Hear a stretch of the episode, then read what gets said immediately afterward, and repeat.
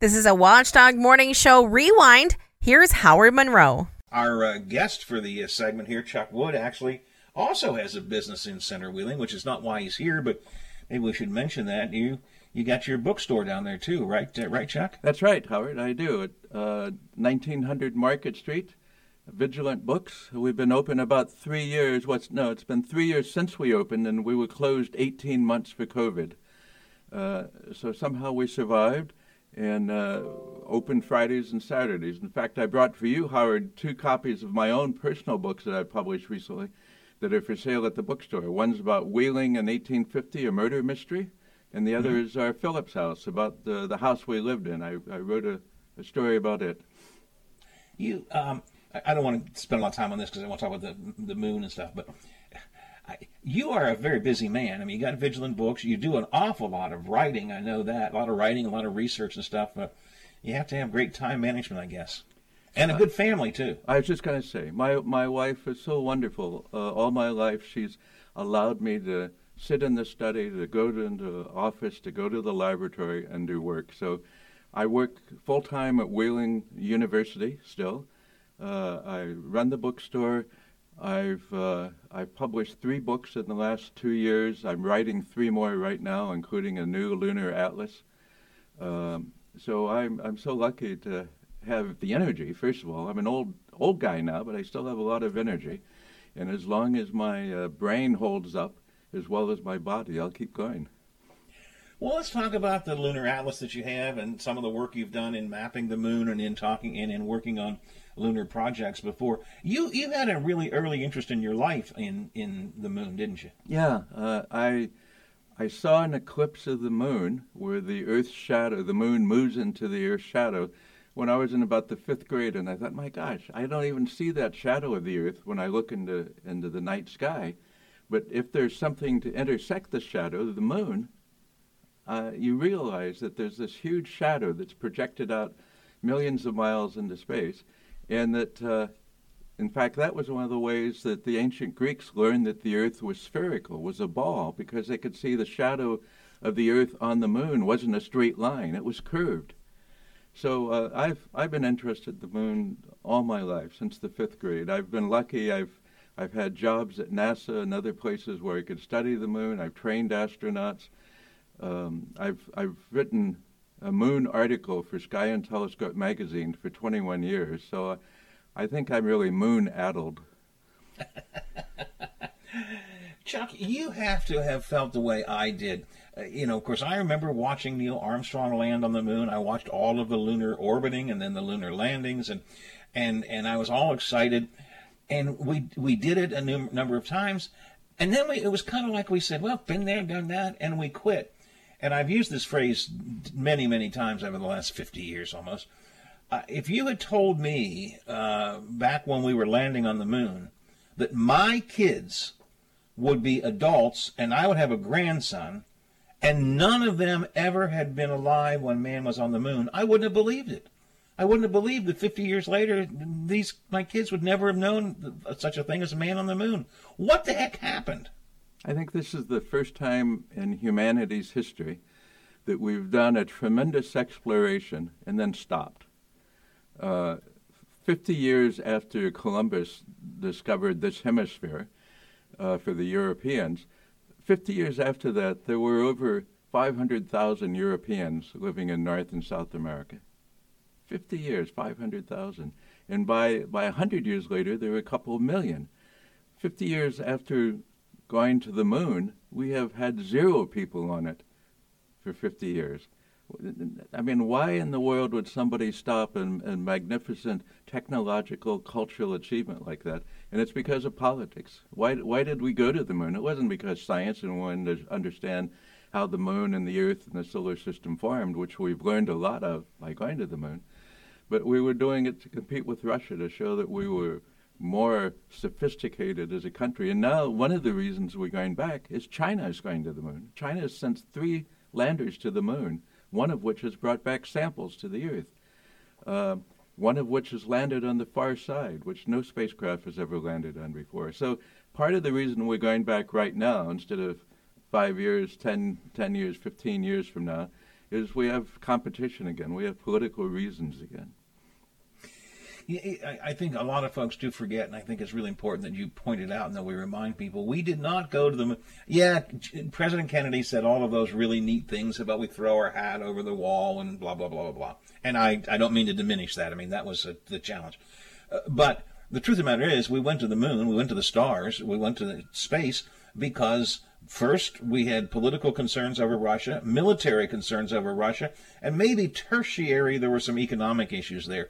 It really wasn't because this great sense of exploration and we want to just see what's out there. Wish it was, but that wasn't the reason at all. There were very realistic concerns. So yeah, and that's like Columbus. Columbus didn't go to discover a new land. He died not knowing he had discovered a new continent. Uh, Columbus went there to find a faster way to get to the near to the far east to bring back all those wonderful Chinese trade goods. And when the Muslims came along and conquered so much of, of India and the, the Middle East, it was no longer easy to go to China the, the normal way around Africa and go to India and whatnot. Uh, so they stopped us from, from going to China the most direct route. And, and so the king and queen of Spain wanted to get all the fantastic trade opportunities with, with the East by sailing around the world. Columbus convinced them it was spherical, which everybody who was educated had known for 1,500 years. So we stopped going to the moon, but now we're going back. Artemis 1 was uh, supposed to go up on Monday. It had, I think they said, a fuel tank leak or something of that nature that, that delayed it until I think it's rescheduled for Saturday. You can correct me if I'm wrong. But this will be an unmanned, I think there will be dummies on board, but an unmanned uh, spacecraft, which is simply going to circumnavigate the moon. Is that correct? Yeah, basically, it's a totally new system of, of rockets, even though it's made from spare parts left over from the shuttle and, and other missions, and a totally new capsule that will carry the humans to the moon. So that all has to be tested.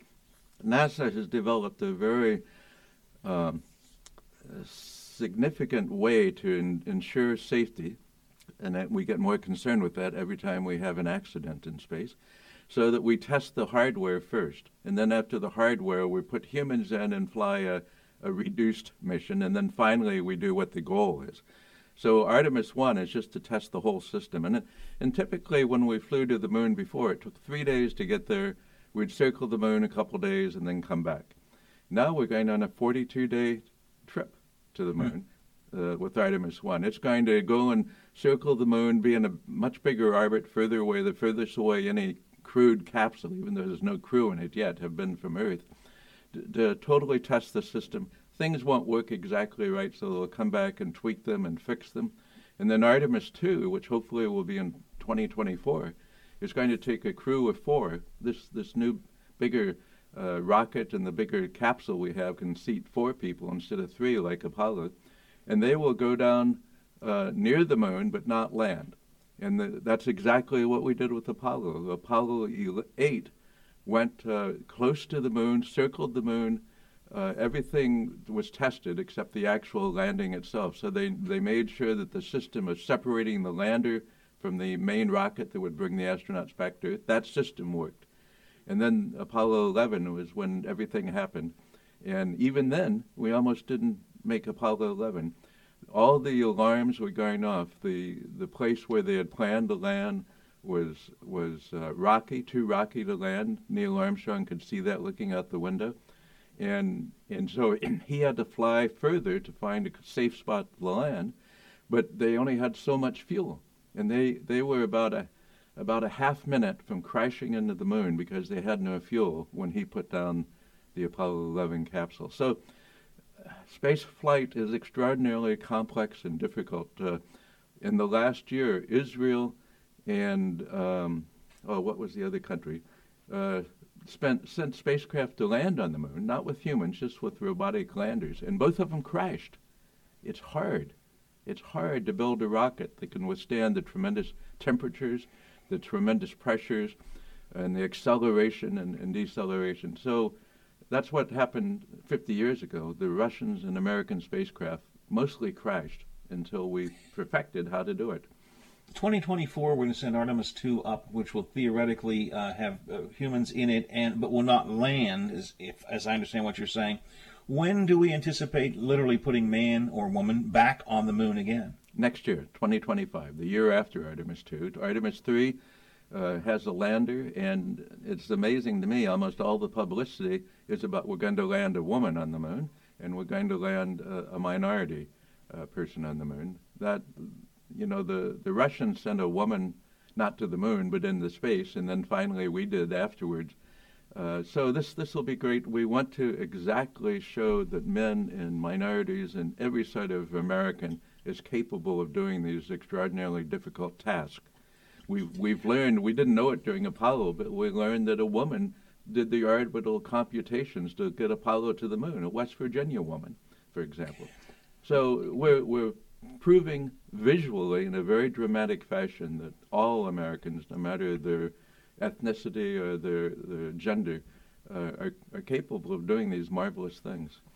Chuck, I only have about three minutes left, but so is this in preparation for perhaps sending man and woman to Mars? I mean, is this does this tie into that effort to eventually uh, put humans uh, uh elsewhere in, in in the solar system? Right. We Mars is a long way away. It takes six months to get to Mars. It takes three days to get to the moon. Mars, uh, you can't fly there and land on like we did on Apollo and the moon and come back three days later. Mars, because it's so far away and you have to make your orbits launch and land at, at certain times only, um, it, it's going to take almost two years for a round trip to Mars.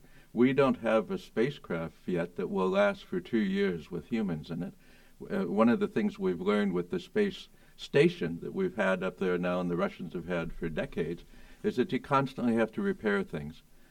There's a real question whether we can carry enough spare parts to send mm-hmm. a spacecraft to Mars and back. Dumb question if we go to Mars. What about food and those sorts of things? Food, water, that kind of stuff. Most, many of the plans uh, assume that we will send rockets down there to Mars first and they will they will take food, they will take oh, water, oh, okay. they will take habitats to live in, and then after after that's established and safely in place, then the humans will go there. Uh, let's come back to let's come back to the moon for a second. Yeah. Let's come back to Artemis. I used to be Artemis three. Or after that, are we going to try to set up living conditions on the moon, or are we just going to go up, land, come back home again like we did during Apollo? No uh, what what the folks who don't like what we did in Apollo call it was flags and footprints. That's what we did on Apollo. this time we're going to build a base there, just like we have in Antarctica. And the idea is that learning to travel through space to get to a target is important, but you also have to get experience close at hand on living on a habitat. You know, things are going to go wrong. It's like it's like moving into a new house. Is the water pump going to work? Is the air conditioner going to work? You're going to be able to heat you've got to test all these things out. And the moon is a good place to test it because if something goes wrong, it's only three days back to safety. Yeah, if something goes wrong, we theoretically have the ability to send a rescue crew up or something of that nature, right? Yeah. Yeah. Hey, Chuck, I'm sorry I'm out of time today. We need to talk more often because I, find, I, I, this is stuff that just fascinates me, um, and I, I am tremendously excited that we're going back into space. I don't care what the motivation or the reason is. I'm just glad that we're doing it once again. Um, and I get, uh, you know, I get all my Twitter when I think about, you know, sending rockets yeah. back to the moon and landing on the moon, and the idea of a maybe a base of some kind on the moon, and then, God help us, someday we'll uh, head off to Mars. I, would you go, by the way? Would you go to the moon if they ask you? Well, you know, I was hoping to go on the shuttle. I was training astronauts to go on the shuttle, and then after Challenger, I realized, gosh, this is really dangerous. Uh, and I, I would. I mean, what a what a great way to end your life, going to the moon. Not end your life because it crashes, but because you got to achieve something magnificent. Wonderful. Hey, Chuck, thanks for being here today. I have to run. I appreciate it very much, my friend. Listen to more interviews and rants from the Watchdog Morning Show with Howard Monroe on Apple Podcasts.